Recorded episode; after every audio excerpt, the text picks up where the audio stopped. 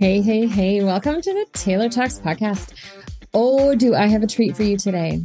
Hey, so this podcast, I got to spend an hour with the incredible Jason Clawson.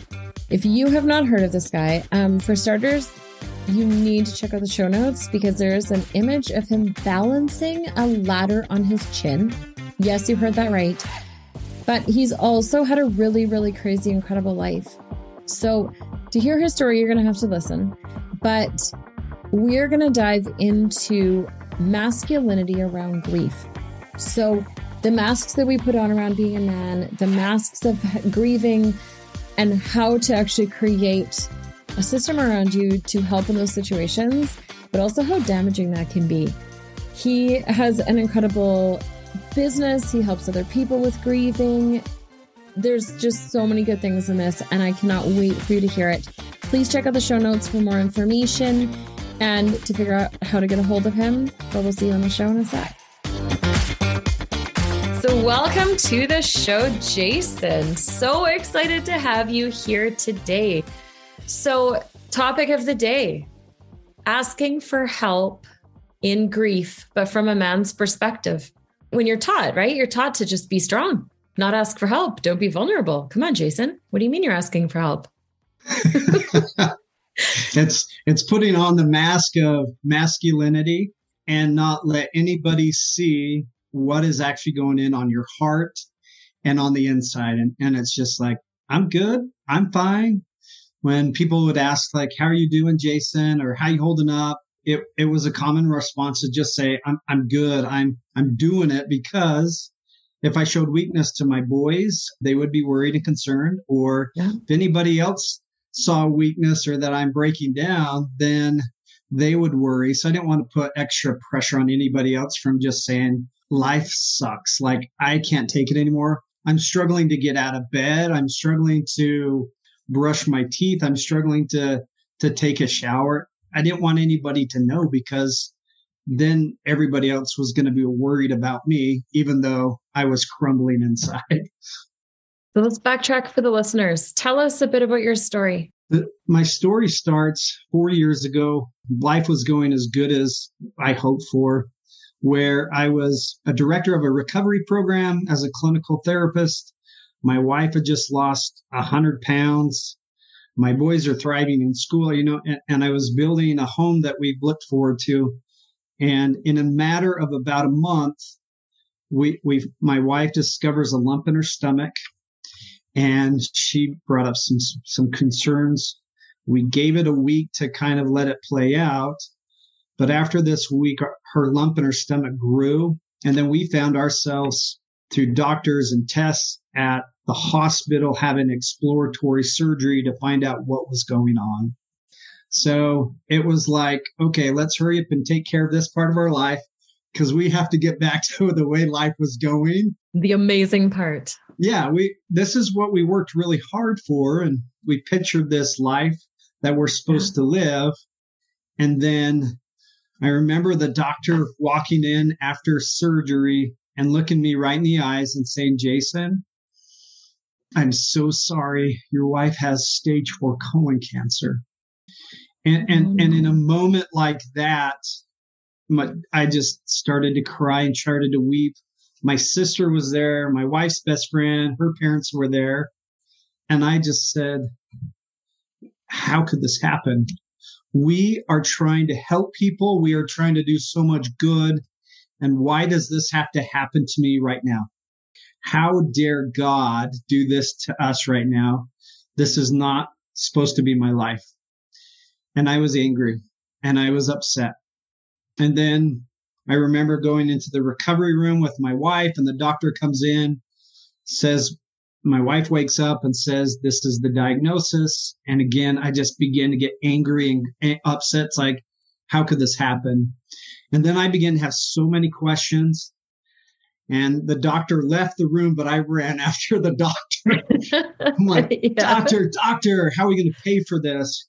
How do you tell your kids what kind of treatment? How long does she have to live? And I'm just peppering her because mm. I didn't know what to do except ask questions. And then the doctor calmed me down, looked me right in the eyes, and Dawn, this is this is just hard what the doctor could have said at this moment.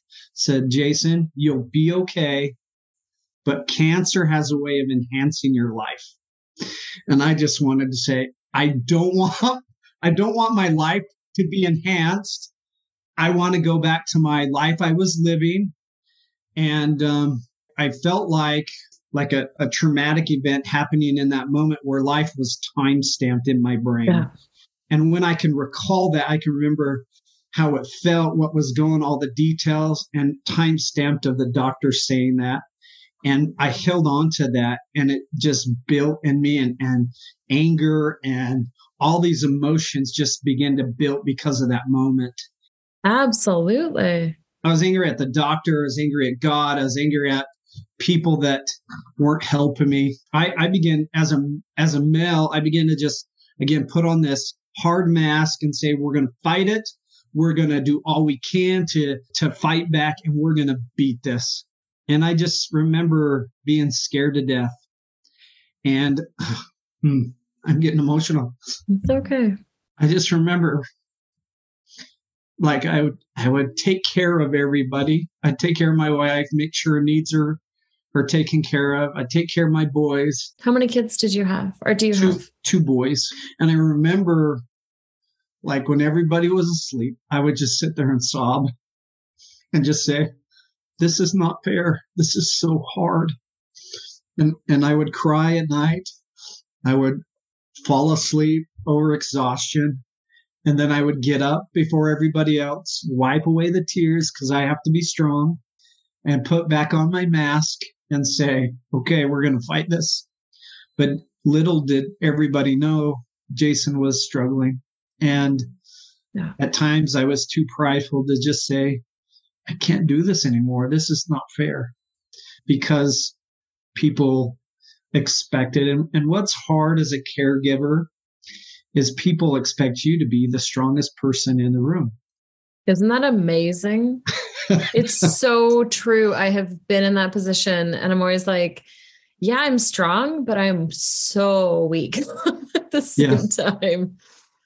But it's like everybody gives all the love and attention to the person going through it. Yeah. And you're just sitting over uh, it's a lonely being a caregiver is a lonely spot because nobody and, and I just challenge anybody listening to this, check on the caregiver. Check on the yes. caregiver and turn to them and say, How are you doing? Take them one on one. Take, build them up so that they can build up the other person. This, this is something I learned that is so valuable. And every time that I, I come across someone that's suffering and someone that's taken care of, I, I immediately go to the caregiver and I just said, How are you doing? What do you need? And that's my go to because I know everybody else is helping that other person and my my eyes and the way I feel is I need to go take care of the caregiver first and then go take care of the other person because the caregiver is is that lonely spot where they're putting on a mask and they're they're pretending it's okay but it's not okay. No, not at all. So continue your story. Where did it go from there? So we were given 2 to 3 years to the life expectancy. And as we as we fought back and did everything the doctor asked. Nothing began to get better. Nothing. No. We, we do it. We do a, a scan and we do treatment and there was no improvement. So after nine months, we were saying goodbye to my wife at the funeral and um, trying to figure out how to do life as now as a hybrid parent. I'm supposed to be a father, I'm supposed to be a, have mother qualities and pick up those extra pieces.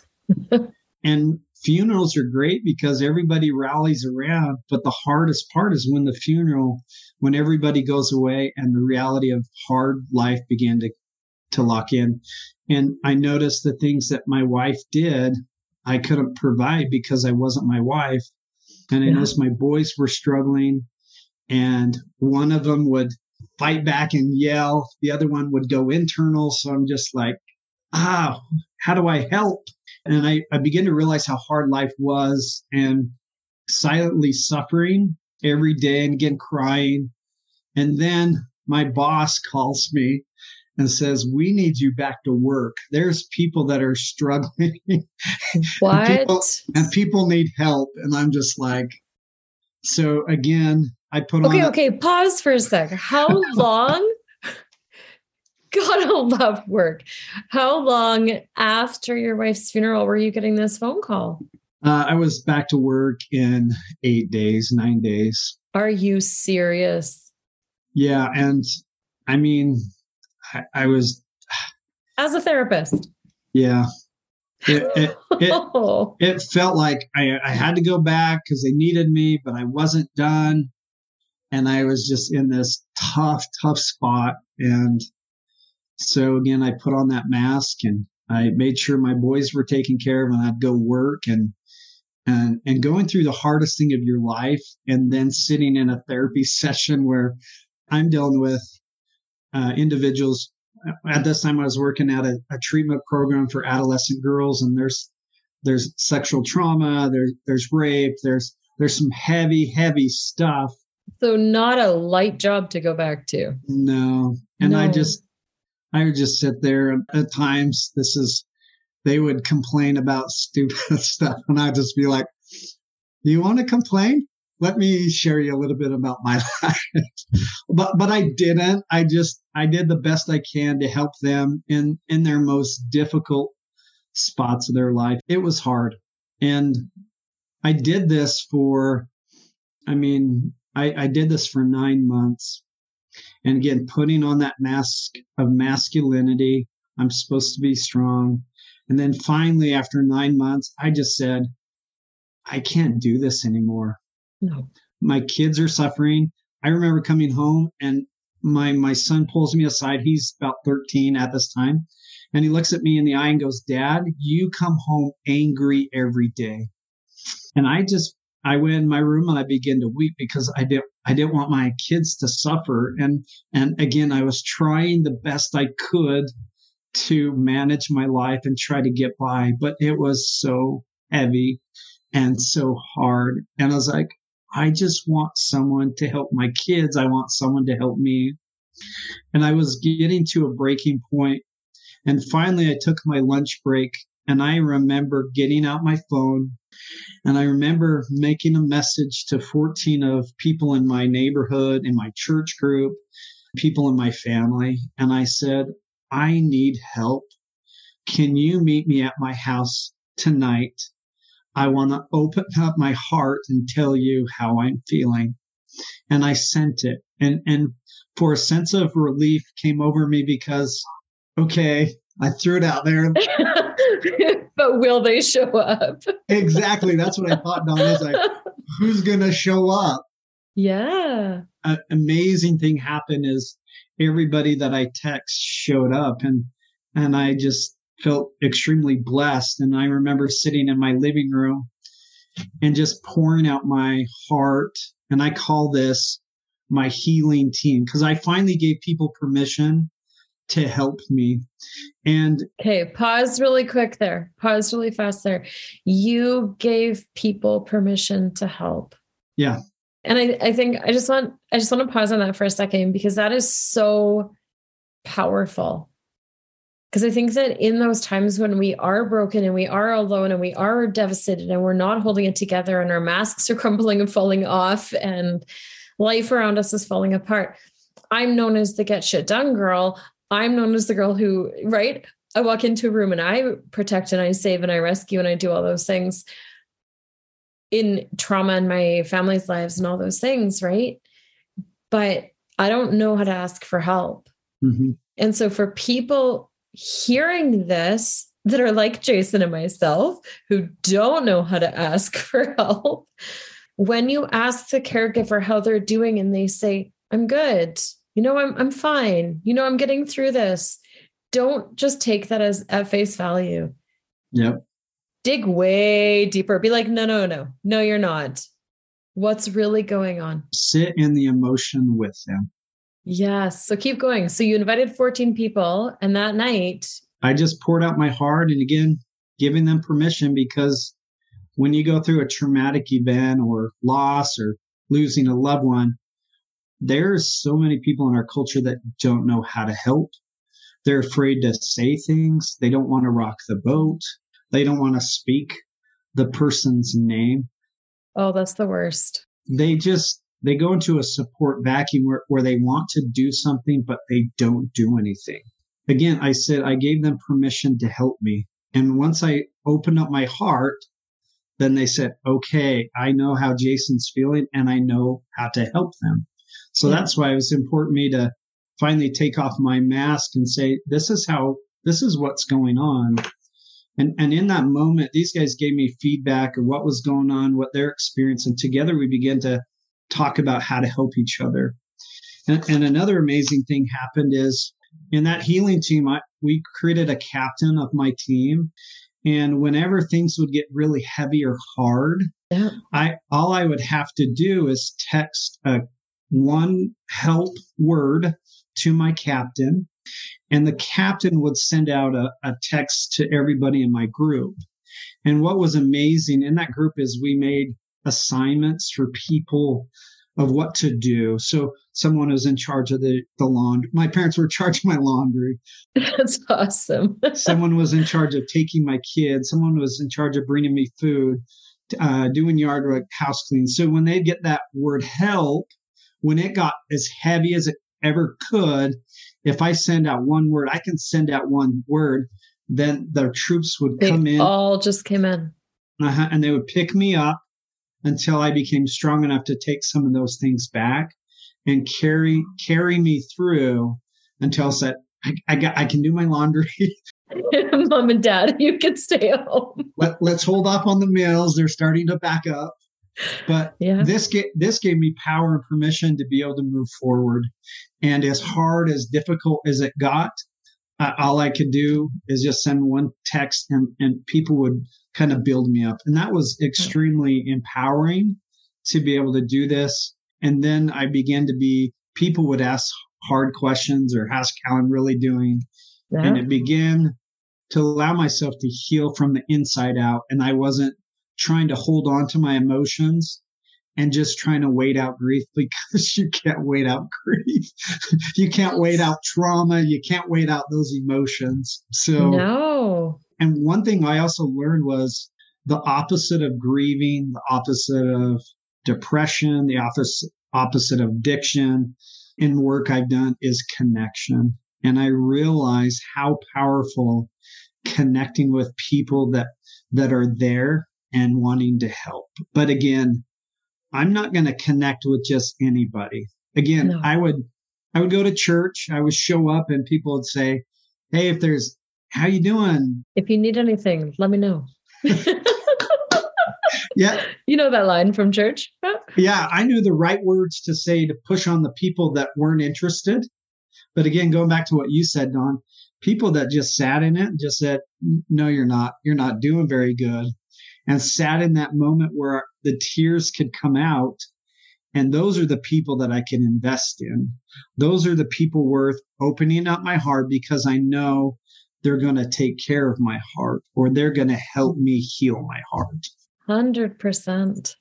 It's again it's finding the right people that's that's hard though i was going to say that is very hard to find those people i when my mom passed away that was a really hard one because again like i'm the girl who got the phone call that my mom had passed away at 10 in the morning and then I proceeded to do my boss's bookkeeping for his year end for the next four hours. Oh, wow. Because it had to get done. Yeah. That's where I go. I go into that rock. I, I turn into a rock when trauma happens in my childhood or my life. And for me, it was always four months later. It's four months later that I fall apart mm-hmm. because I have a natural go to of take care of everybody around me, make sure everybody else is okay when my mom passed away, when my dad walked away, when, you know, when I had a brain aneurysm and all these things happened, it was like, no, no, no, got to take care of everybody else first, make sure everybody else is okay, put on my rock face. And four months later, almost to the day after any and all traumas, is when I fall apart. Hmm. That's that's my moment. And so I know for myself and for anyone listening, pay attention to what your patterns are when it comes to that. Mm-hmm. So I know mine is four months. So I've told friends over the years, like, I'm good now. I'm great in those first six weeks. I cry at night. I hold it together all day. I'm very efficient. Check on me in four months because in four months, I'm going to be a basket case. Yeah. And I'm going to be where most people are in week one. so true. right. I've, I've had pe- I've had people say, "Well, how do you know you're doing better? Like, what are the? How do you know that you're showing up and doing better?" And, and the best way that I found to describe this is when we first go through a traumatic event, all those emotions are just are like time stamped and they're connected to emotions that come up. Yes. And what I found is at the very beginning when I lost my wife, I couldn't even speak her name without just crying or talking about the memories or the things I wouldn't have. And I couldn't even get through like a sentence. And what I've noticed is over the years, as I've done my work, I've talked, I've I, I've incorporated my team is the intensity of the emotion decreases. Yeah. And that's how I know I'm doing better because now I can talk about my wife openly. I can talk about her memories without breaking down for a couple of days. And, and again, there's times where I still get emotional and there's probably work that needs to be done, but the intensity of the emotion decreases it's so much less as we uh, and think of like taking off the mask and letting these emotions out to people and sharing those that's helped me heal and my intensity and i'm doing less of falling apart but that doesn't mean i'm not honoring my wife it means i'm honoring her more because i'm talking about it and i'm talking the experience and i and i teach people and that gives back to me strength because I'm connecting with them on a deeper level. Oh, totally. I have to ask, how are your boys doing? Today they are doing good. It's it's been an adventure for them. And again, they struggled in different ways. And I just remember saying, man, I don't want to be 5 years down the road and we are addressing these in therapy because as a therapist, I knew how that com- complex trauma and that those emotions that are backed up and how they manifest itself. And I was like, we got to do something. And, and the thing that happened after the healing team is I remember my life, I was operating and my boys off of sad and, and unhappy memories. We we're, t- we we're her death, cancer, that's just all we were living and that's not sustainable. So I, after that team meeting, I said, I want to create some happy and I want to reconnect with my kids. So I did a hard thing. I quit my job and I just said, I'm done. My family is more important to me than, than just being stressed out. So I quit my job and, and after that, I sat down at the kitchen table with my kids and I said, boys, I'm ta- I quit my job. I want to make a bucket list with you and I want to make some happy memories with you guys. And so we mm-hmm. created we created a bucket list of things that we were able to do and accomplish.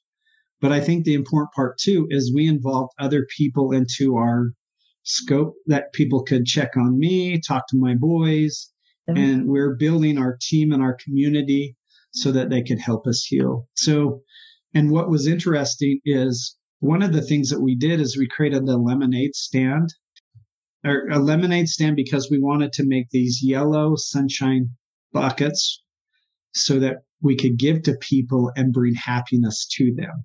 Oh, that's so fun. And and because someone did that to us when we were going through treatment with my wife and it was so happy. It was a great time to remember and again, my mind time stamped my wife smiling, my boys laughing and getting along. And I was like, I want to do that. So with my boys is we begin to activate in our brain yellow things. So whenever we'd go to the store, we'd look for yellow things to go in the baskets. And this was so helpful for my boys because I began to train them to think about other people other than themselves. Yeah. So they would go to the store and they'd be like, Oh, let's get that for the basket. Let's get this. And it became uh, such a motivating thing to help them. And they were thinking about how we can help people other than what's going on inside. And this began to help them. So we did a neighborhood lemonade stand. We raised $1,500. That's quite the lemonade. yeah, exactly.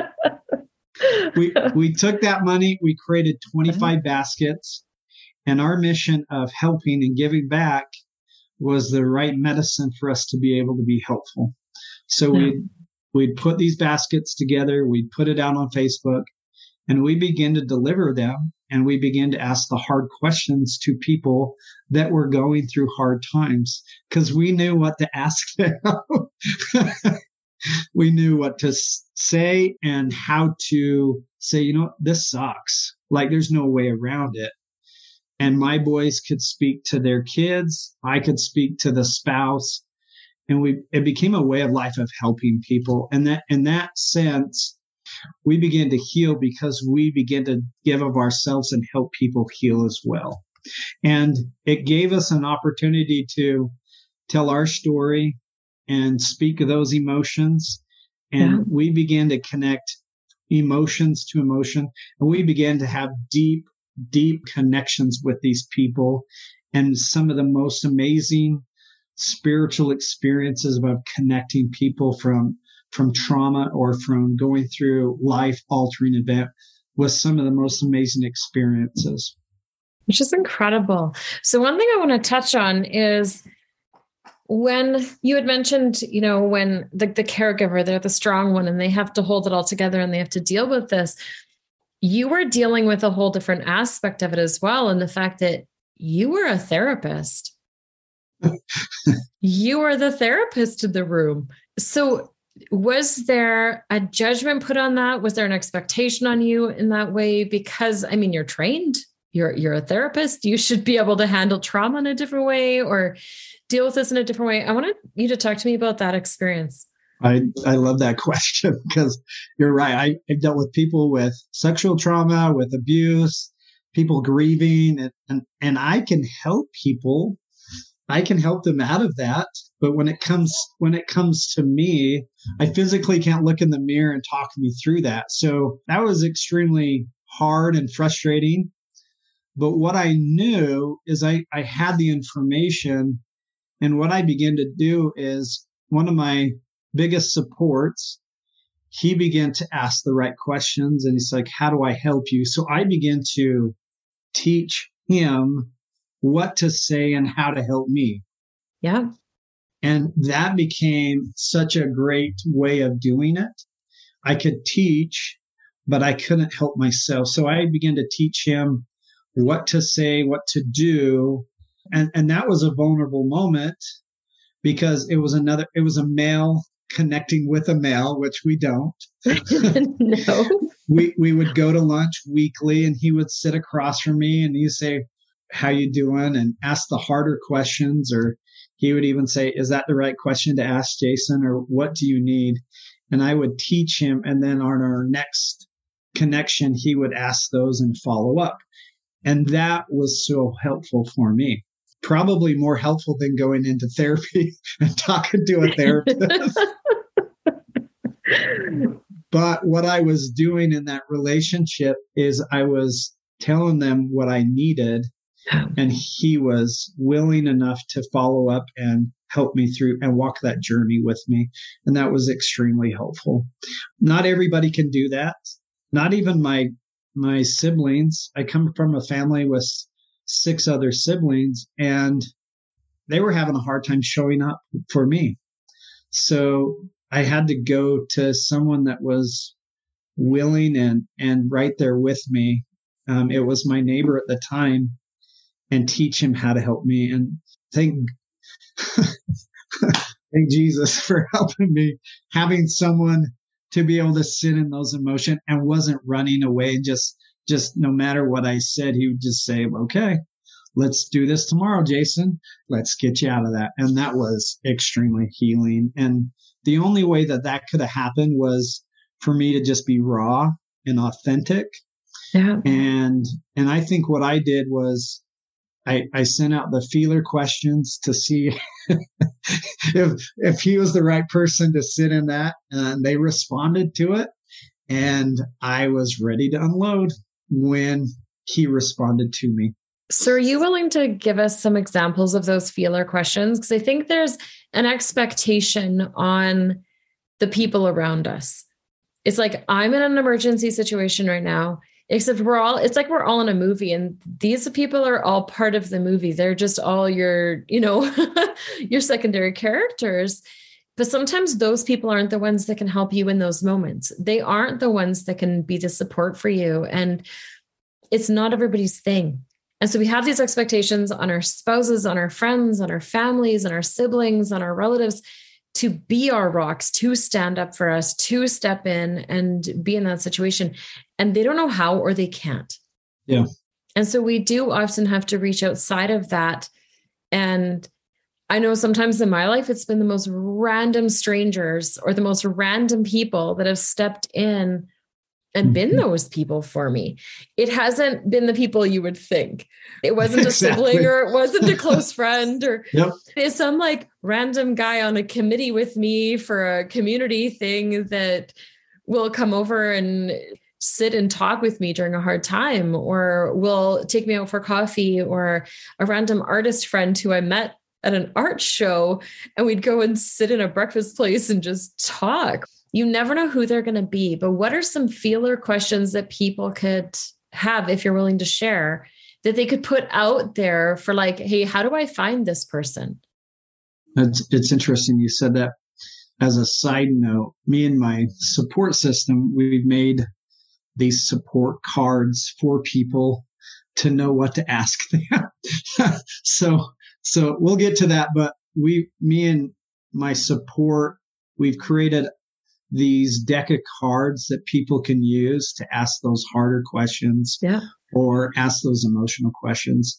I think one thing about my support is one thing with me is he wasn't afraid to bring up my my wife's name. That's not scary for them. So and when huge. That is so huge. Yep. And when they can speak their name without hesitation, it's like, okay, you're not afraid to continue keeping that person alive in our life. And that's what, that's what someone that's lost a spouse or someone, they don't want that person's memory to be forgotten. So speaking their name is awesome medicine. And he, he's always asking that. He's like, Hey, Valerie's birthday's coming up. Um, how are you going to honor her on her birthday? Like, and it's just so Amazing. helpful. And I think also with this support person, Wyatt, he asks emotional questions. He'll, he'll attach, how are you feeling? What is the hardest thing you're dealing with today? What would help you when you are having a difficult and down day? He would ask emotional questions. And in those moments, you can't deflect those. You can't give a prepared answer, kind of like throwing a dart at me and be like, oh, I have to answer that.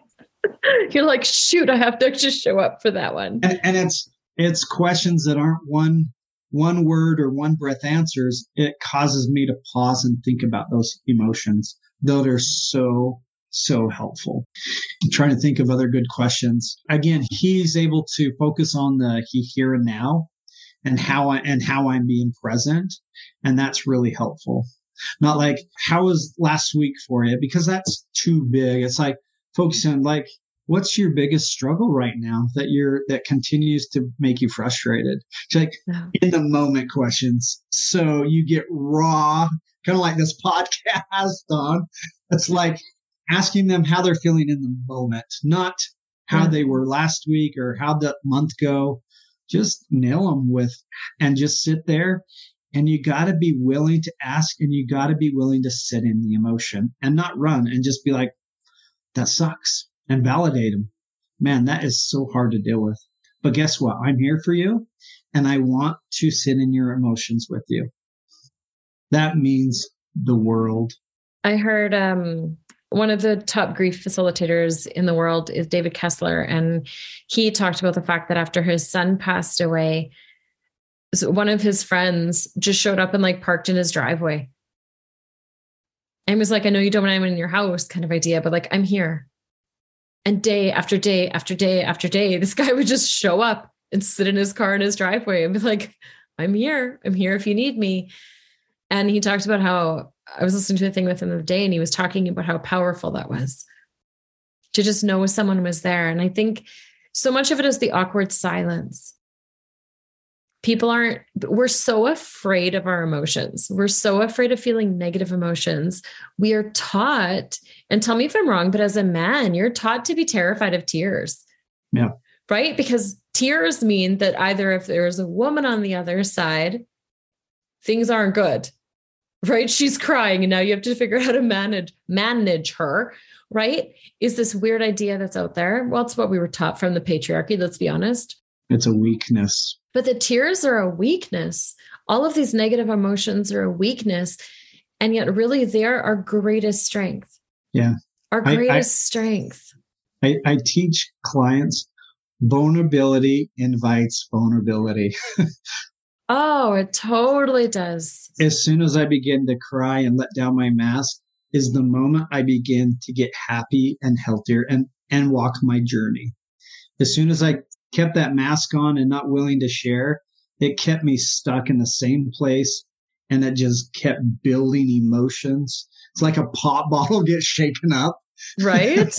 I wasn't letting out the fizz, but vulnerability invites vulnerability. And that that'll invite the right people in and the people that aren't ready or makes them feel uncomfortable they'll probably disappear because it's too hard for them and and they got they got their own stuff to work on.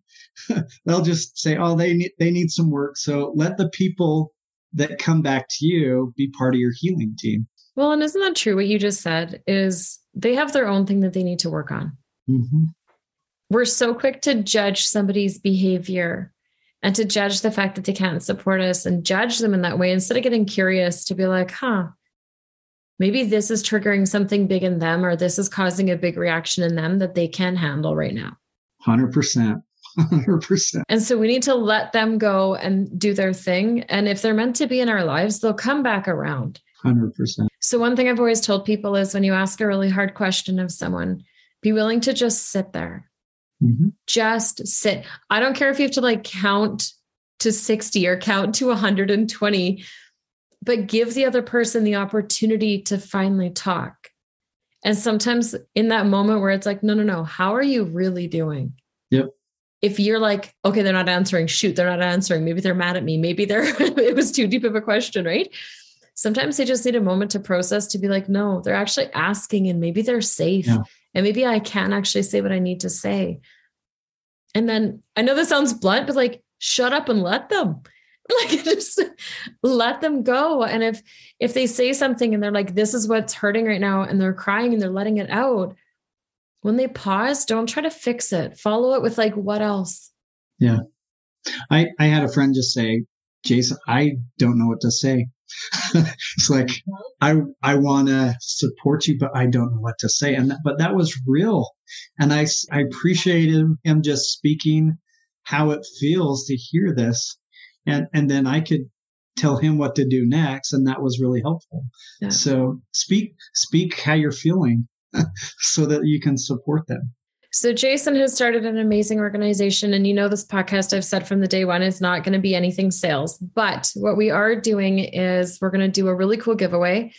At the end of this podcast, if you go to the show notes, we're going to have a good giveaway for you. But we're also going to link to all of Jason's stuff. So from givingsunshine.com, where they put together the gift baskets, they have starter packs on there, the perfect sympathy care package cancer support, all kinds of stuff on there that you can go to and you can help support his company as well and his family, but also where you can get in touch with him, you can connect with him, you can really take time to get to know him and how he's gone through all of this and maybe see if he's a fit for you if you need some resources in that way. But is there anything else that you want to give as like a piece of advice? Uh, tip, a something to someone who's dealing with this, whether they're, let's do two if you're okay with it, is one is the person who's grieving a lost spouse or is about to lose their spouse from a situ- similar situation, a tip that you would have for them, and also for their support people. Again, it goes back to finding some connections that will help you walk the journey.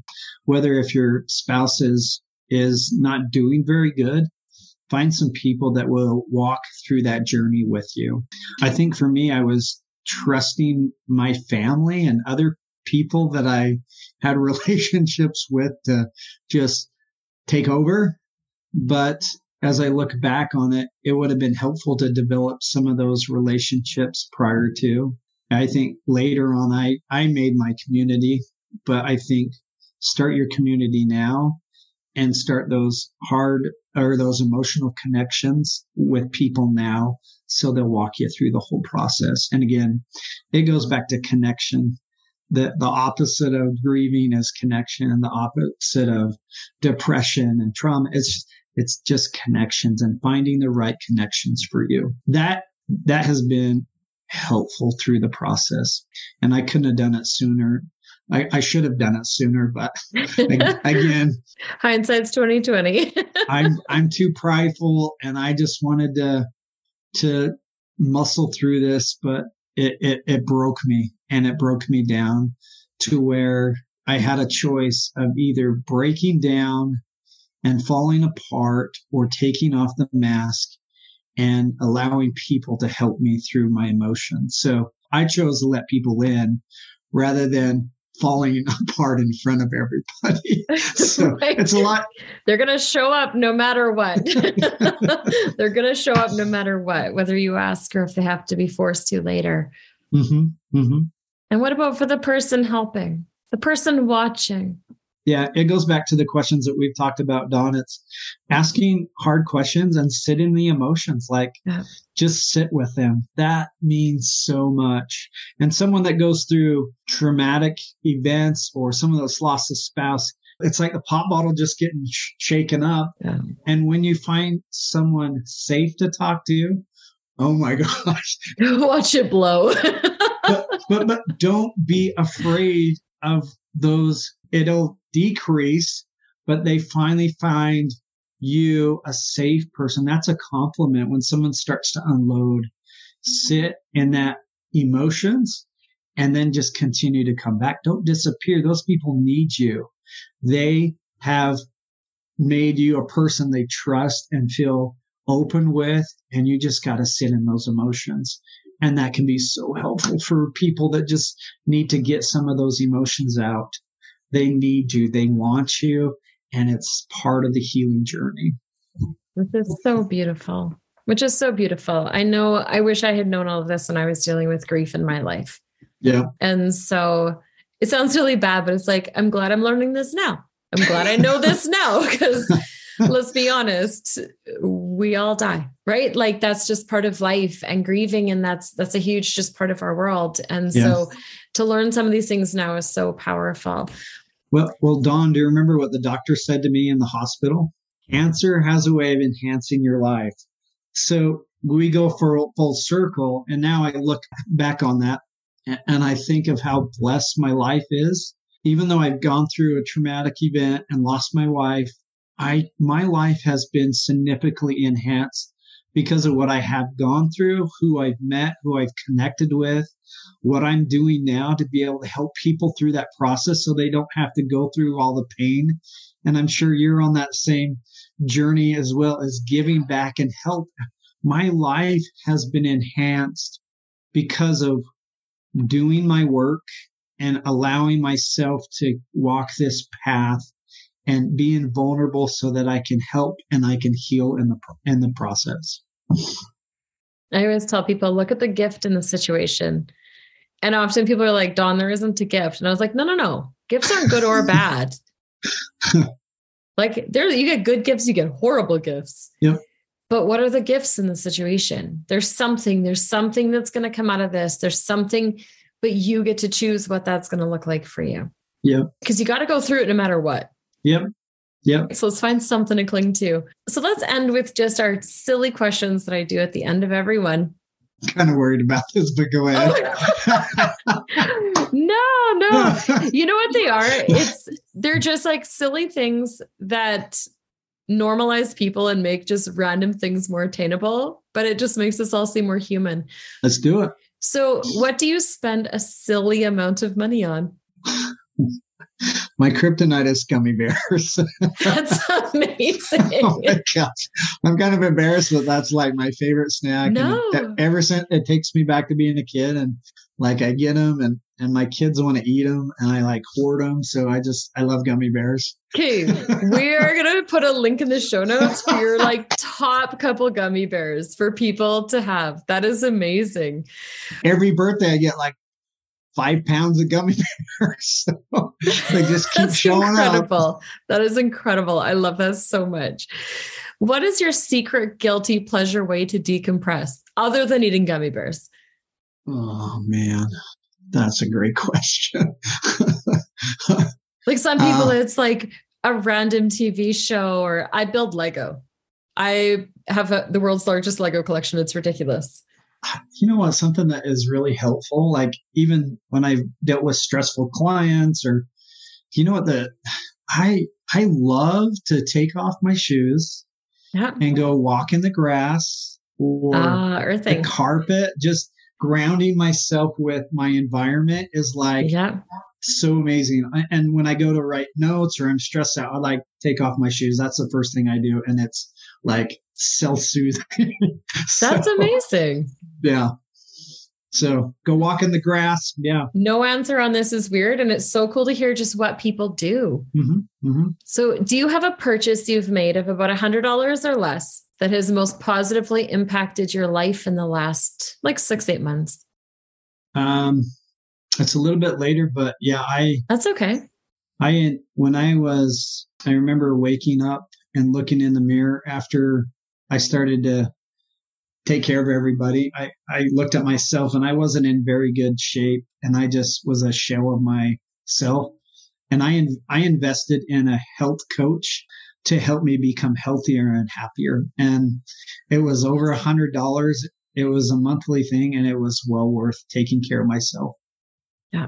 I think that's the biggest is we lose ourselves in taking care of the people around us. Then it feels almost feels selfish to put money towards it or time towards it or all of those things. But it goes right back to like you got to put your oxygen mask on first. Yeah. You got to focus on your own health. Yep. What is last one? What is an unusual habit or some absurd thing that you love? I, I will tell you about my stupid human trick, and this is just bizarre. Anything I can get over my head, I can balance on my chin. like like Explain.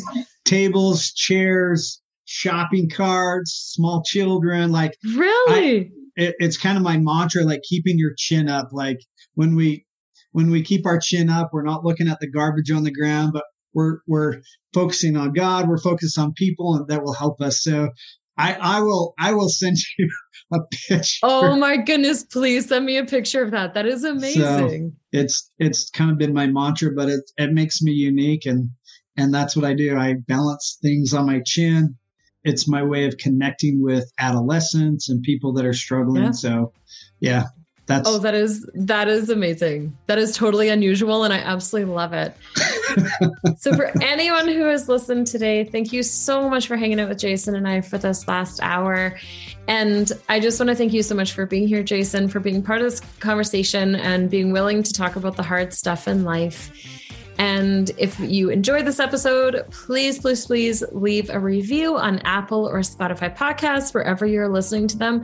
And definitely you wanting to check the show notes this week because we're going to have some fun giveaway. A fun, sorry, a fun giveaway, a fun photo, and some links to some amazing gummy bears. And we'll see you back here in a couple weeks.